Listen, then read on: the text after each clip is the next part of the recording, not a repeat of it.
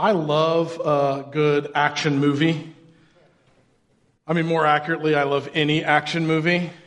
Have you ever seen like the trailer on Netflix for a movie and it's going to be an epically bad plot, like it's poorly written. You already know what's going to happen. Like you saw the whole movie in the trailer, and you're like, who is the target audience for this movie? I am the target audience for that movie. I love all action movies. As long as it has something blowing up, I'm good to go. Now, one uh, version of action movies is superhero movies, and there have been a lot of them recently, and sometimes they make a whole lot of money. I mean, multi-billion dollars, right? And still, you, you'll read some critic or you you'll hear some, you know, critical friend say something, and it's hilarious to me. Like, here's the phrase that they say, like when it comes to these, these movies, they say, these movies are not very realistic. Correct. Really? Like a movie about a person who flies and has a cape is not realistic. Or a movie that has someone turning green when they get mad is not realistic. Why wasn't it red? I don't know. Uh, I mean, a movie that has someone getting bitten by a spider and they get superpowers instead of a big old huge rash is not realistic. Of course they aren't realistic. That's why we like them. We like them because they're not particularly realistic. So why is it that these movies are so popular? Even after like, what are we on? 79 Marvel movies or whatever? See, I'm sure there are a lot of reasons why we keep going back for them, but one reason that keeps coming to mind is we like to think ourselves the superhero. Now, I have a 10 year old son, Asher, and it's not uncommon to see him playing in some variety the superhero, and it depends on what franchise he picks. Like he's the Jedi defeating the Empire, or he's Superman fighting Lex Luthor, or he's a Transformer, whatever they fight, or he's the Hulk smashing the enemy. And even when he's feeling ornery and he chooses to be the villain, like he still chooses somebody who is super skilled, incredibly smart, you know, incredibly strong. See, listen, in real life, I think we want to be strong, right? We want to be the hero of our story. And maybe that means physically for you. Maybe you're going to the gym and getting jacked, and that's awesome, but maybe it means something else. See, we want to be strong. We want to be a strong worker, maybe. You know, somebody who is reliable, trustworthy. We want to be a strong family member. You know, we want to be the person that people are pleased with. Or we want to be strong in relationship. Or we want to be strong financially or we want to have these certain things that we're in control of and we're able to be strong. We want to be strong relationally, socially, spiritually, financially, mentally, intellectually, all sorts of different things. But I also maybe deep down, not only do we want to be strong, but we also hate being weak. Those are two different things. See, we don't want to be known as the person who can't follow through. We don't want to be known as the person who is always constantly asking for help. You know, we don't want to be known as the person who can't hold their own. I mean, I have a conversation regularly with people, and it says, you know, somebody is in a situation, a bad situation, and they say, I'm usually the one helping somebody else. I'm not the one who asks for help. And we say that like it's a really bad thing to ask somebody for help. Like we should be strong. We should be able to do it on our own. See, we hate being weak. We hate showing our vulnerability. We hate telling people where we fall short, but we also want to be strong. And these things kind of go back and forth. And deep down, many of us struggle in both of these areas or one of these areas. We want to be strong, but maybe just as much we hate being weak. Now, this week is the last week of our series in the book of Judges we've been calling Not So Superheroes. And today we're going to talk about somebody, I think, that illustrates this back and forth, this battle between good and bad or, you know, strength and weakness. And the cool thing is, today we're going to talk about somebody in the Bible who actually kind of had a superpower. He might be the most famous judge in the book of Judges. His name is Samson. Now, the story of Samson is kind of towards the end of the book of Judges. It kind of culminates, you know, the, one of the last Judges. So we're going to read this story in the Ridge Reading Challenge this week. I'd encourage you, if you're reading along, see if you can spot what we're talking about today, you know, some of the things that we're talking about. But when I read the story of Samson, it kind of reads like a comic book to me.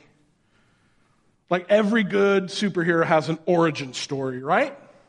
Well, Samson has an origin story too in the Bible. Samson was born to a man named Manoah. And Manoah had a wife who was unable to have children, and an angel appeared to them and told them, okay, Samson is on his way, but they should never cut his hair. That's a big deal in Samson's story. And that Samson should be dedicated to God as a Nazarite from birth. Well, what's a Nazarite? That's an important piece to the story. That's a fair question. So Nazarite means set apart. It just means they're set apart for God. There's a vow that they would take as parents, and then eventually, when Samson was old enough, he would take this vow to be set apart for God, to focus only on God. There are a couple of rules, though, that came along with the vow. This is what they're saying. Uh, this is how you know somebody was serious about being a Nazarite. So here, here are the rules no wine, really no wine, no grape juice, don't even get touched. You know, don't get close to it. No haircuts, and then no contact with dead bodies. And some of you are like, I mean, you, ha- you, you lost me at no wine, maybe, but also like no contact with dead bodies. Some of us would be like, that's not a problem. Like, is that a problem that we're, we're interacting with a lot of dead bodies? I don't know. Like, but Samson was born and he took this vow to be a Nazarite, to be set apart, and he was dedicated to God. And then he grows up. And his story kind of starts, and that's where we're picking up the story. So this is what happened. One day, Samson's living his life, and he sees a Philistine woman. You know, this woman catches his eye. And he's like, I want to marry her. Even though she wasn't an Israelite. See, that's a big no no. So I just want to recap just for a second to make sure we understand why that's a big deal. At the beginning of the book of Judges, it's really clear that God says to God's people, the Israelites, you got to get rid of all of these people out of this land because they're going to corrupt you. You can't follow their gods. You can't marry any of them. You can't interact with them. They got to get out of here. And so for, for a person who's set apart for God to do this is a, is a pretty big deal. And so Samson is like, I like her. I want her. And Samson's dad is like, dude, find somebody that God would approve of which proves to you that being a dad is pretty similar back then as it is now. Like, that's a thing that I could hear somebody say right now. Like, dude, like, come on, man. Nobody's good enough for my son. I don't know. But this is what Samson literally says. This is in the Bible. This is real. This is what he says. This is what he says when he sees this woman. Get her for me. She looks good to me. Don't say that. If you, if you needed a clue on like where Samson's heart is, like what kind of dude Samson is, here it is. This is caveman stuff, right? Like this is ridiculous. Now, so he says, okay, we're going to go get her. So they're on their way. The fa- you know, family is on their way to see if Samson could marry this girl. And a lion attacked Samson. God's spirit came over Samson, and then Samson took and ripped the lion's jaws in half kind of like that with his bare hands. That is epic. That superhero stuff. That's weird, right? And the family kind of keeps going, and his mom and dad didn't know about the whole lion thing, which this isn't the point at all, but this just boggles my mind because if I kill a lion with my bare hands, I'm Instagramming that right away. Right? It's like hashtag lion kill, like whatever. I mean, I'm all over that. Everyone would know. It'd be on the news. It would be everywhere. But his mom and dad didn't know. And so Samson kind of went back. They made the arrangements. They went back for the wedding, and he saw the carcass of the lion, this dead lion. And he saw bees had made some honey in this dead carcass. So he scooped some up, and he gave some to his parents, which was a no no. Like he touched the dead body, he was all up in that. I mean, he's breaking vows left and right. And while the wedding was getting arranged, Samson decided to throw a seven day rager party you know, like you do. And Samson invited all these Philistine guys to the parties. He's taken their girl, by the way. He's taken the most beautiful girl like in their village and he's like, "Hey, why don't you come to this party? And but when you come to the party, I'm going to tell you a riddle just to mock you.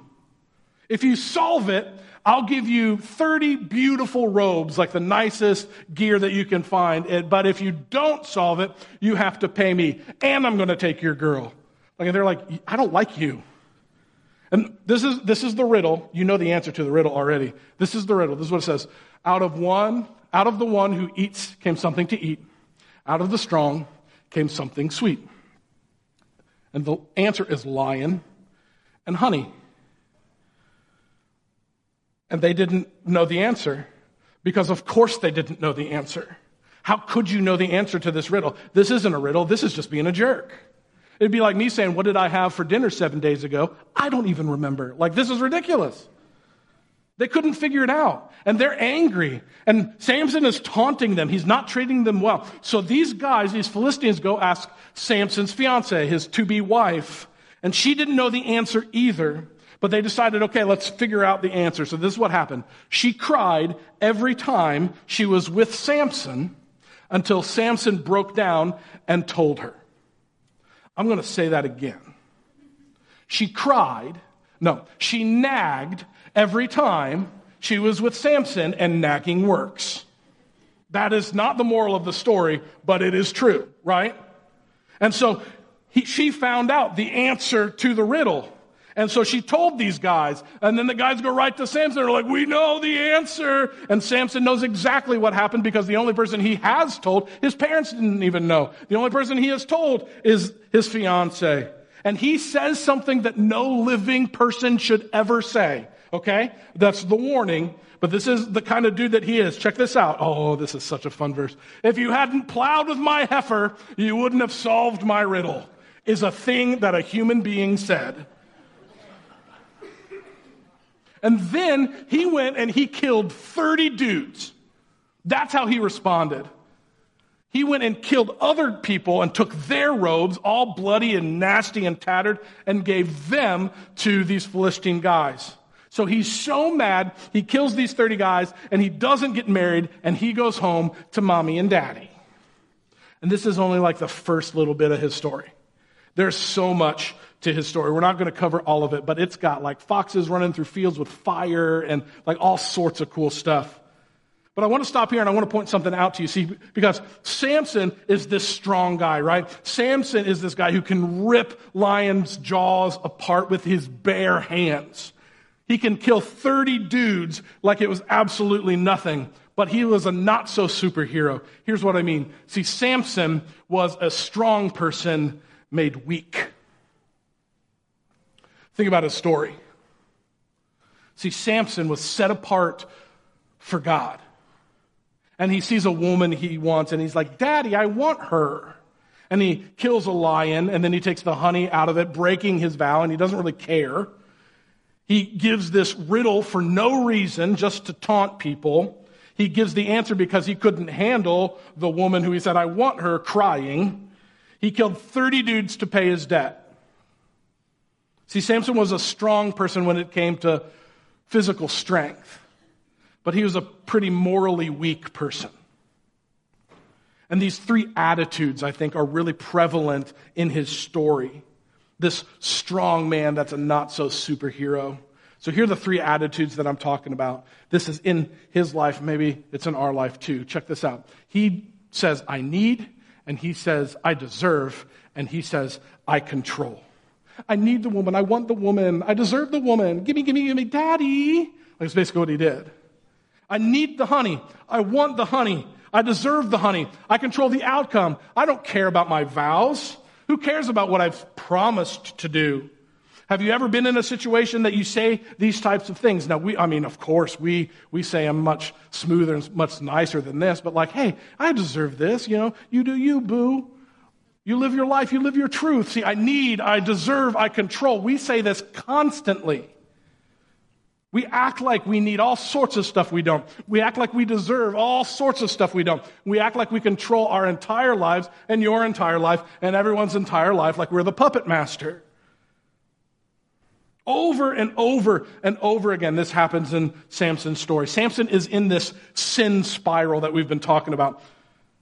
And he's in the sin part of the spiral. And right now, he is saying, Look, I'm going to let my lust, that's I need. I'm going to let my entitlement, that's I deserve. And I'm going to let my pride, that's I control, lead me. I don't really care about God's standard at all. And what we've talked about, like I said, is only just a little part of his story, and things continue to go like this.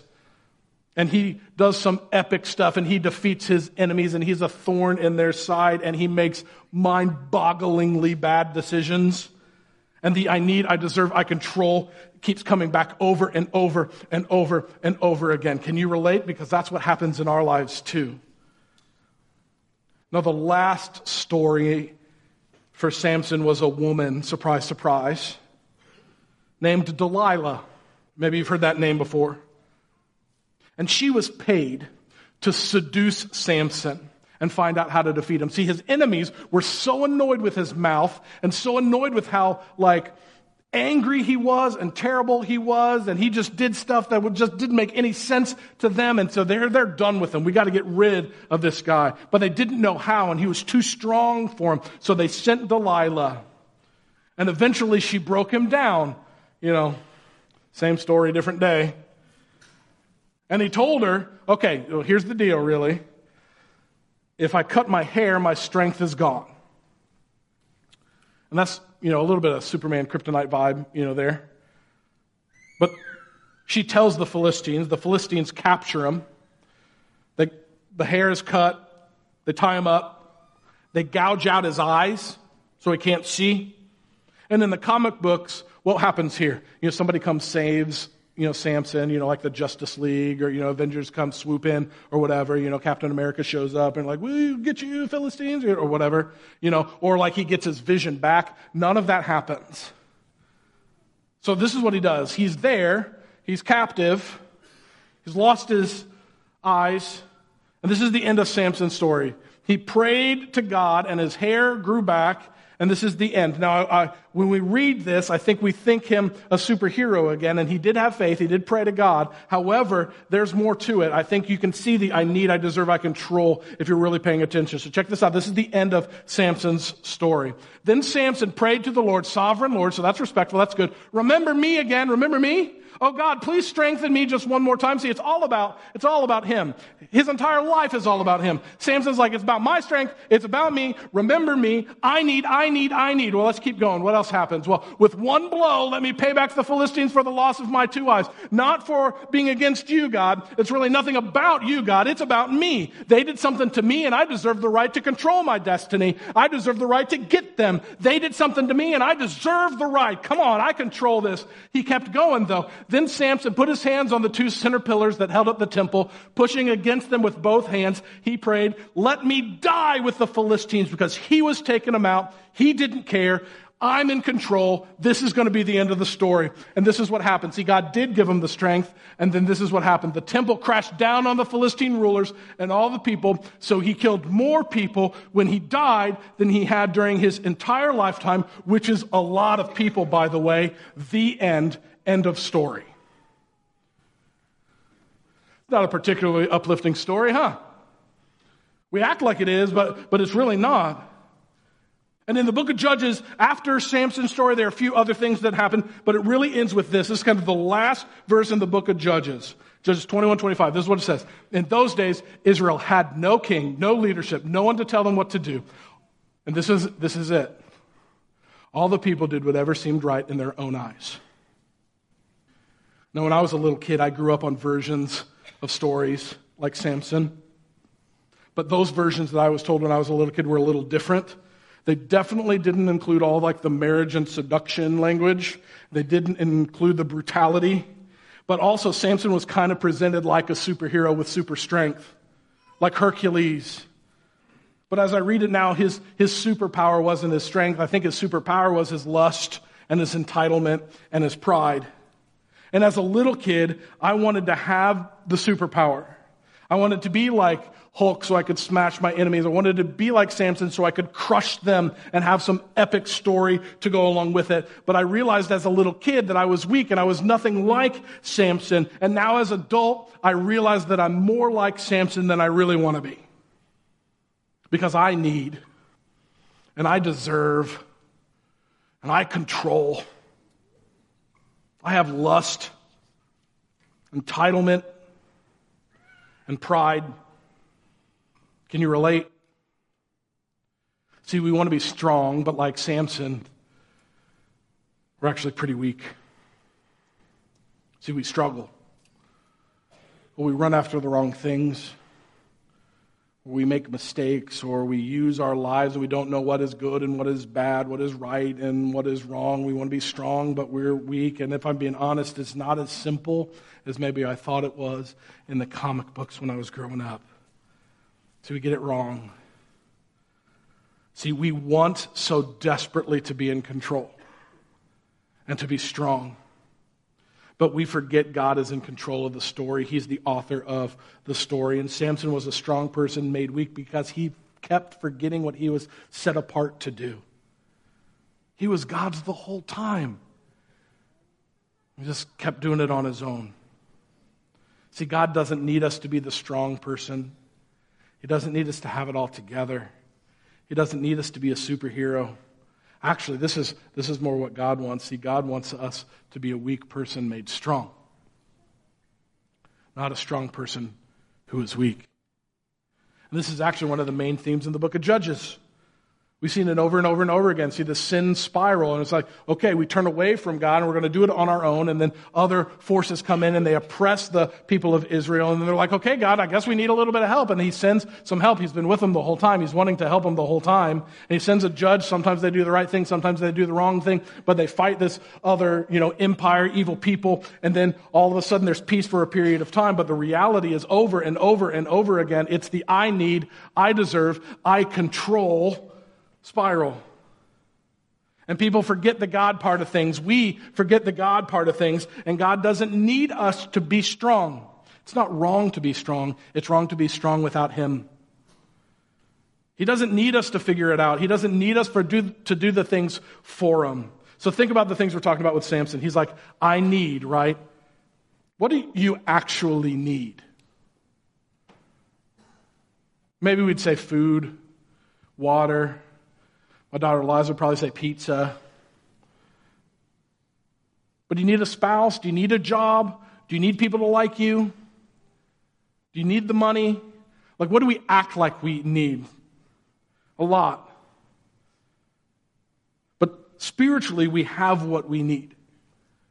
And it's already been provided for us. See, here's what I need. This is the reality. This is true. See, I need Jesus, and that's really about it. And that doesn't mean be- I live that perfectly. Hear me. I do this wrong all the time. I replace Jesus with all sorts of things that I think that I need. But this is what I need spiritually. This is what I need. See, without Jesus, I'm Samson. Maybe I can do a few things in my own strength, but at the end, I'm blind and I'm captive and I'm in a pretty tough spot. It doesn't end well without Jesus. It doesn't end well for Samson. See, I need Jesus and I don't deserve all the things that I think that I deserve. I don't deserve the help. I don't deserve the safety. I don't deserve the comfort. I don't deserve the security. I don't deserve my life to look like this. I don't look, deserve my home to look like this. I don't deserve my church to look like this. That's not what it's about. For Samson, he thought he deserved all sorts of stuff. I deserve the respect. I deserve the women. I deserve to be treated how I want. Here's what I deserve. Here's, here's the reality of it. See, I deserve the cross. That's what I deserve. See, I fall short of the standard that God has put before me. I sin, I make mistakes, and I deserve to be punished for that. To fall short is what I am and what I do. But Jesus came, and if anyone has the right to be a superhero, it's Jesus. But he doesn't claim it like that. Jesus came because of his love for us and climbed up on the cross willingly because of our weakness and our sin. We couldn't do it. We're not strong enough to do it. But Jesus took what we deserve. And not only did he willingly climb up on the cross, but that's why I believe he willingly walked out of that grave too. See, I need Jesus because I deserve the cross and I am so weak, but God is so strong. And I think that I'm in control. I think I have it figured out. And then all of a sudden I feel like I don't and it's out of control and I don't know what to do. See, see, here's what I control. I control nothing apart from God. Somebody needs to hear me say this. You are not in control. How's that feel? You are not in control. I am not in control. We are not in control in the way that we act like we are in control. You don't need superpowers. You don't need superpowers because the most powerful being in the universe loves you and wants what's best for you. You don't need superpowers, and it might not always turn out the way we want, but the most intelligent being in the universe has things figured out and has a plan and is writing your story. And you don't need superpowers because even though life might be difficult to navigate, the most trustworthy being in the universe is in your corner. See, God wants us to be a weak person made strong because He is our strength. We can rely on Him. He's the one in control. We're not. And when we finally let that go, all of a sudden there is hope and there is joy and there is peace that is beyond what we can understand.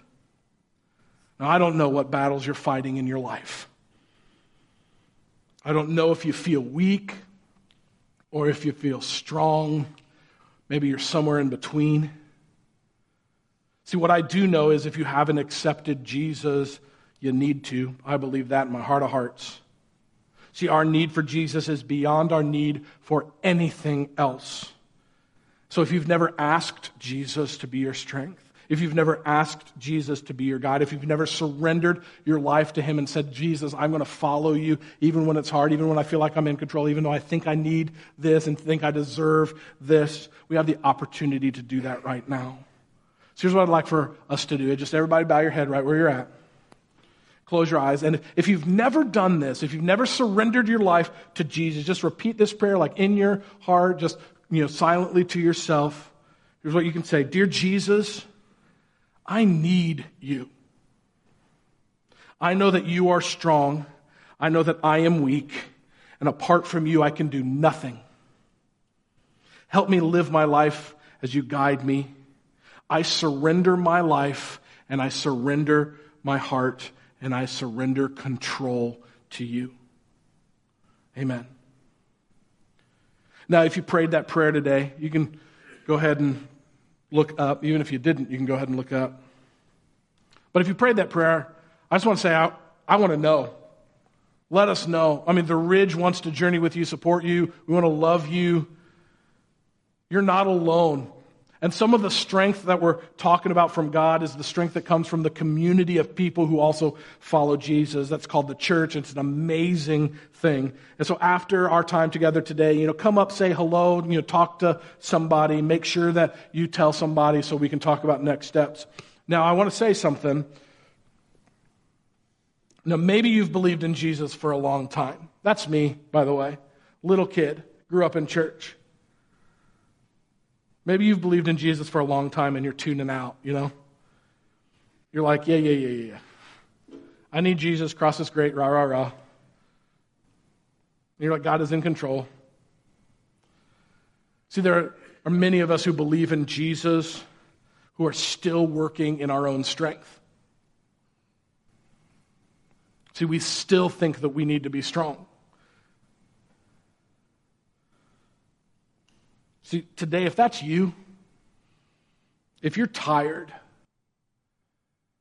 if you're tired of trying to keep up, if you're tired of trying to be enough, if you're trying to figure it out, if you're weary, if you're confused, if you're annoyed, if you're depressed, if you're anxious and you don't know what to go, you don't have time, you, you don't have the will, you don't have the know how, you just don't have the strength, and you still think that you're in control, but you know that you're not in control. See, let's pray together right now to the most powerful, the most intelligent, the most trustworthy God. Let's pray together that God will be your strength when you are weak, which is most of the time. And any strength that we have is from Him in the first place. And we can rely on Him. See, God wants us to be weak because He wants to make us strong.